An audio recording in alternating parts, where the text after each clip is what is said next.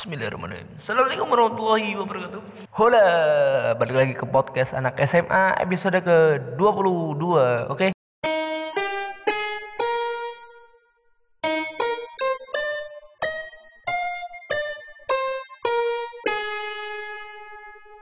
Ini direkam habis banget episode ke-21.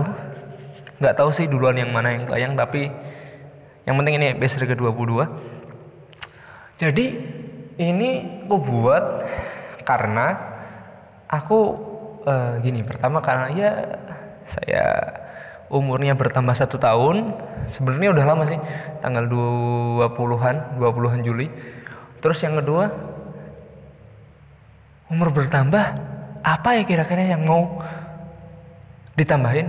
Gitu lah itu ya gelisah-gelisah gitu lah Iya Allah 17 tahun kok masih gitu-gitu aja masih ya dekil masih gitu nggak ada prestasinya dan lain-lain. Nah podcast ini episode ini akan aku beri judul namanya pemuda semangat. Nah apa itu? Nah kita akan bahas dulu. Oke jadi teman-teman eh kalian eh, silahkan men, ya, menyimak ya. Jadi gini kenapa aku bikin namanya pemuda semangat. Karena menurut pandanganku yang sangat subjektif ini yang uh, kalian nggak boleh protes dengan kesubjek dengan kesubjektifikanku yang nggak boleh protes lah ngapain protes? Nah pemuda itu sekarang downgrade sekarang turun banget. Turun banget daripada pemuda-pemuda zaman lalu zaman dulu. Maksudnya gimana? Misalkan anak umur 17 tahun 10 tahun yang lalu dia udah bisa untuk menafkahi diri sendiri sudah bisa untuk misalkan udah bisa nikah udah bisa untuk melakukan hal-hal yang lain. Tapi anak 17 tahun zaman sekarang eh dia masih curhatnya masih di IG dia masih sering nangis dia masih cengeng dia masih minta uang orang tua dan yang lain-lain. Nah Nah, apa sih? Uh, aku sederhanakan jadi uh, ada empat hal kenapa bisa terjadi downgrade.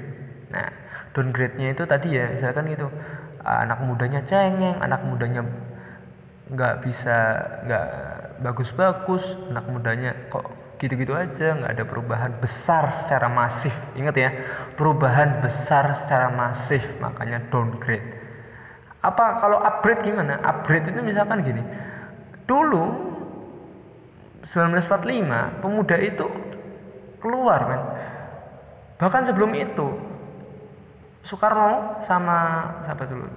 Semaun itu dulu umur 16 tahun masuk ke syarikat Islam. Umur 16 tahun dia belajar pidato belajar untuk apa ya, belajar uh, debat belajar yang lain-lainnya umur 16 tahun. Semaun umur 16 tahun udah jadi apa ya namanya? Pengurus di SI Syariat Islam. Kita 18 tahun ngapain? Nah itulah yang aku sebut downgrade. Misalkan ada orang-orang muslim yang dulu. 18 tahun Said uh, Zaid bin Sabit udah jadi itu panglima perang. Kita 18 tahun baru lulus SMA apain Jan nah itulah yang buat downgrade. Nah ada empat hal nih empat hal kenapa bisa downgrade. Yang pertama adalah yang seperti yang aku bahas di episode ke-19. Kalau belum nonton kalau belum dengerin dengerin dulu ya. Tapi nggak apa sih nggak usah. Adalah semakin maraknya bibit-bibit virus-virus kebucinan. Kenapa semakin marak? Karena karena oh karena kita itu banyak banget mengkonsumsi quotes-quotes bucin mengkonsumsi tulisan-tulisan mengkonsumsi video-video mengkonsumsi apa ya konten-konten yang berbau cinta berbau itu. Mungkin udah lama udah lama udah sering sih. Ya biasalah anak muda harus ada cinta-cintanya kalau nggak hampa. Ya nggak gitu juga kali.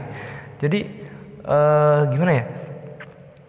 Konten-konten bucin ini banyak banget merebak di dunia maya misalkan di Instagram deh. Berapa banyak sih orang yang buat puisi tentang misalkan maaf ya senja puisi-puisi tentang ya cinta-cintaan gitu yang enggak yang enggak manfaat. Banyak gak sih? Ya banyak. Nah banyak banget orang yang kena virus bucin kayak gini. Ya kan dia bucinnya kayak gimana? Misalkan dia eh jatuh ke dia pacaran atau dia galau gara-gara putus gara-gara pacaran gara-gara apa ya gara-gara apa sih pas pacaran ditinggalin pacarnya gara-gara nggak dijawab DM-nya dan lain-lain. Dan yang lain-lain apalagi bucin. Dia baca buku tentang bucin baca ya sajak-sajak tentang bucin menikmati masa muda dengan bucin. Ya enggak ya.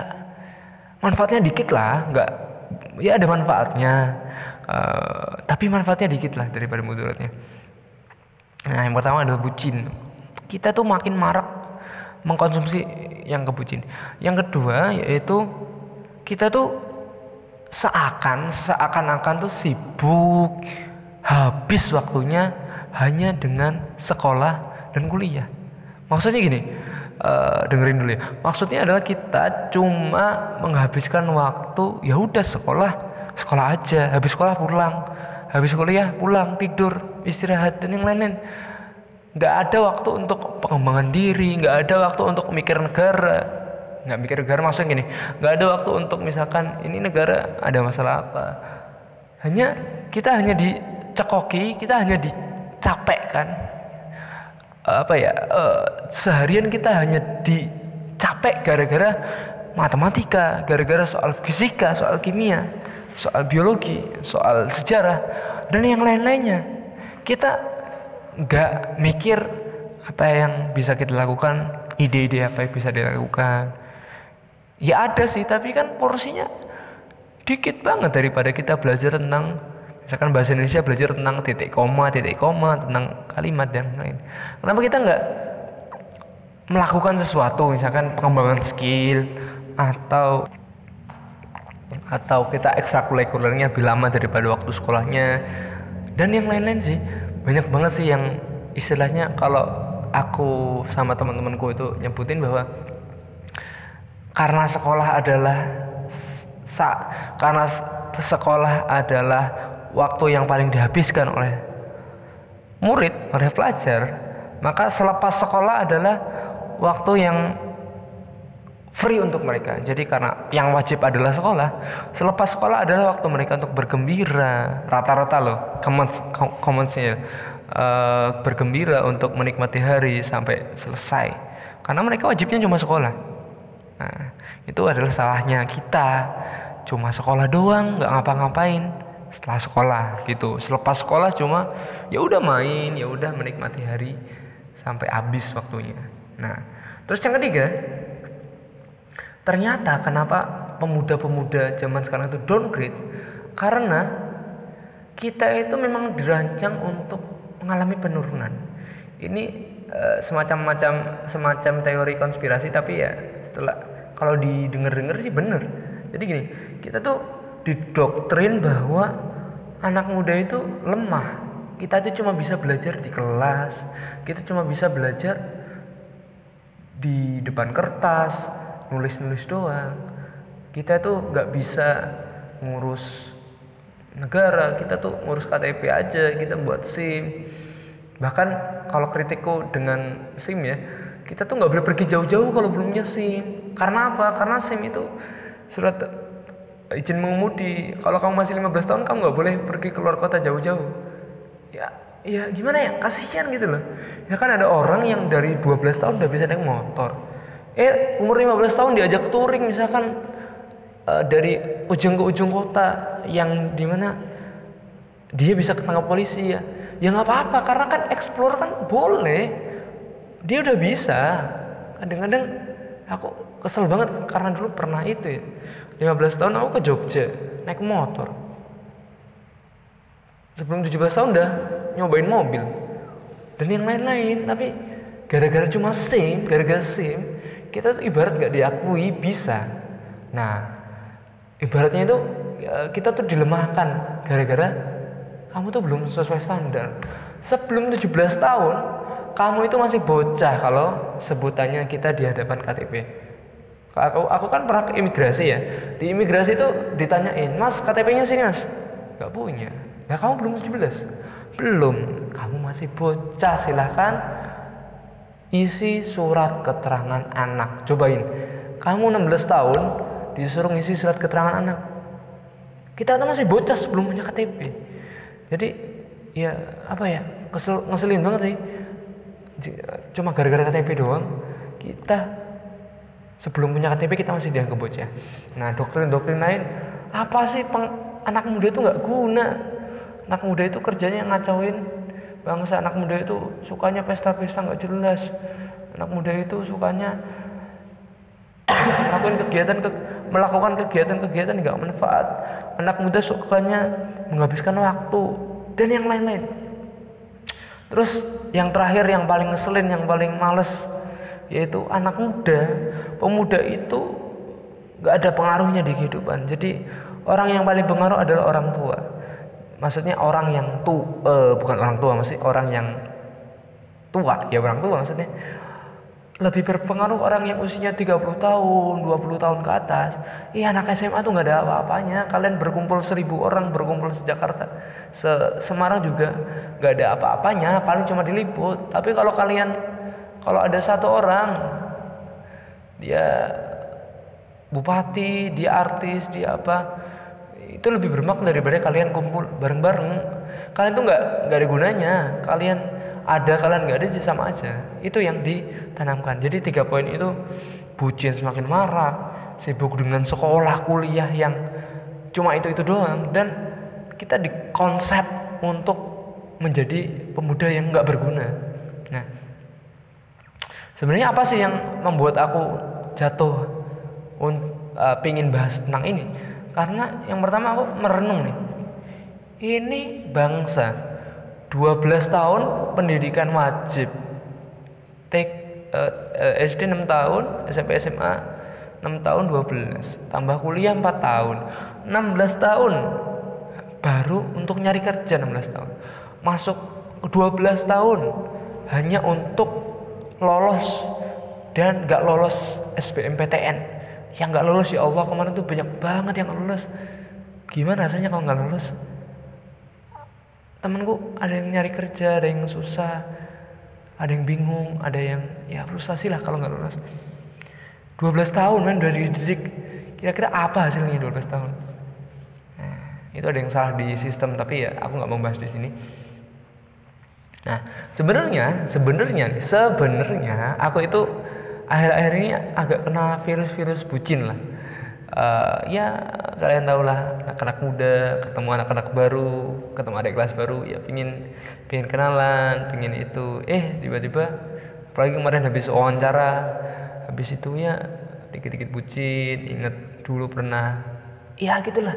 Pokoknya bucin baca-baca artikel tentang bucin buku-buku bucin dan yang lain-lain. Nah aku sedikit terkena virus bucin. Banyak sih. Nah aku makanya hari ini uh, rekaman tentang pemuda semangat. Nah, terus yang kedua, aku pribadi uh, adalah orang yang semangatku itu mudah naik dan mudah turun tergantung dengan omongan orang lain. Bodoh sih, tapi emang gitu sih. Jadi kadang-kadang naik, kadang-kadang turun, tergantung orang ngomong apa. Nah, nah itu yang membuatku ini kalau terjadi di anak muda nih parah ini. Karena nggak boleh karena anak muda tuh harusnya kekeh gitu dengan pendiriannya dan yang lainnya. Makanya untuk menyelesaikan tadi penurunan kualitas anak muda aku punya dua solusi nih. Baru dua ya nanti tak kasih lagi kalau keingetan lagi. Nah solusi pertama solusi pertama yaitu kita harus akselerasi, akselerasi menjadi lebih cepat untuk dewasa. Gimana caranya? Jadi dewasa itu kalau banyak sih orang yang mendefinisikan dewasa, tapi aku dewasa itu ketika kita tahu apa yang harus apa ya, ketika kita tahu apa yang harus kita lakukan kita ucapkan tanpa apa ya ya pokoknya kita tahu apa yang harus kita lakukan dan nggak cengeng lagi. Dan udah tahu kalau kita melakukan ini kita tahu ada dampaknya ini dan kita bisa memilih untuk tidak melakukan sesuatu yang dampaknya buruk. Kita bisa memutuskan dengan lebih matang lah.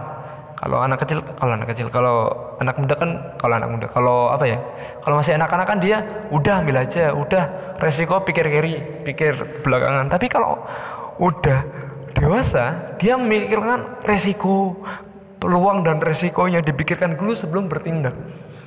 Dia tahu kalau dia bertindak itu dapat ini dan ada resikonya itu. Nah itu dewasa.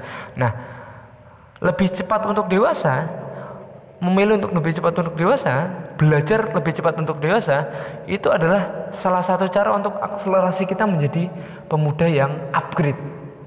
Jadi misalkan kita sekolah, sekolah kok flat-flat aja gitu-gitu aja.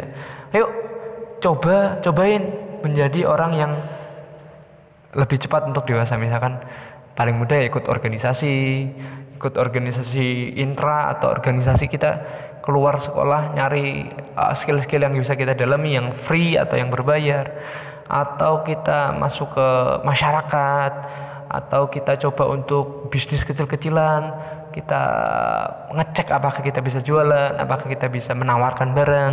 Kita ngecek kita punya skill apa? Punya nulis punya skill gambar punya skill apa? Atau kita mencoba untuk mengeluarkan tabungan kita untuk hal yang bermanfaat. Kita misalkan punya kebiasaan beli barang-barang yang nggak berguna kita stop kita ubah jadi beli barang-barang yang berguna kayak apa ya? Akan kita gonta-ganti HP tiap tiap tahun kita stop kita ganti dengan beli buku setiap bulan atau gitulah. Pokoknya kita, uh, eh, lebih cepat dewasa. Jadi gini kan kalau misalkan kita kalau anak-anak kalau bocil bocil itu kan kalau misalkan ya, punya duit ada HP baru ya udah beli nah tapi kalau orang dewasa punya duit nih ada HP baru tapi kan masih ada keperluan lain yang lebih prioritas ada yang lebih penting dan lebih mendadak daripada sekedar HP baru toh HP lama bisa dipakai nah misalkan gitu kita punya pertimbangan punya resiko punya uh, pertimbangan peluang dan yang lain-lain Nah, itu yang pertama. Yang kedua adalah menganggap bahwa kamu tuh penting. Kamu tuh adalah orang yang paling penting. Anggaplah dirimu seperti itu. Karena apa? Karena semakin kita merasa bahwa kita penting, kita akan percaya diri. Walaupun gini ya. Jadi jangan merasa dirimu penting banget, tapi kamu tuh penting. Kalau nggak ada kamu, kamu kalau nggak ada kamu ya dunia ini akan berubah minimal kalau nggak ada kamu kalau kamu nggak hadir kalau kamu nggak maju ngambil keputusan itu maka kita itu nggak akan nggak seru. Nah kamu tuh sebenarnya penting banget. Misalkan dalam pemilu suara kamu tuh loh yang satu suara doang satu coblosan tuh penting. Apalagi misalkan kamu kamu tuh loh kamu ber apa ya ngasih orang misalkan ngasih membantu untuk menyebarkan menye, menyeberangkan jalan. Kamu, kamu tuh penting. Dia itu punya kepentingan lain yang harus terlaksana. Nah gara-gara kamu bantu kamu jadi orang penting yang telah menyelamatkan urusannya dia. Kamu tuh penting gara-gara kamu bisa desain. Orang ini bisa menyampaikan idenya. Kamu tuh penting karena kamu bisa instastory kamu buat instastory membantu teman kamu yang kesusahan.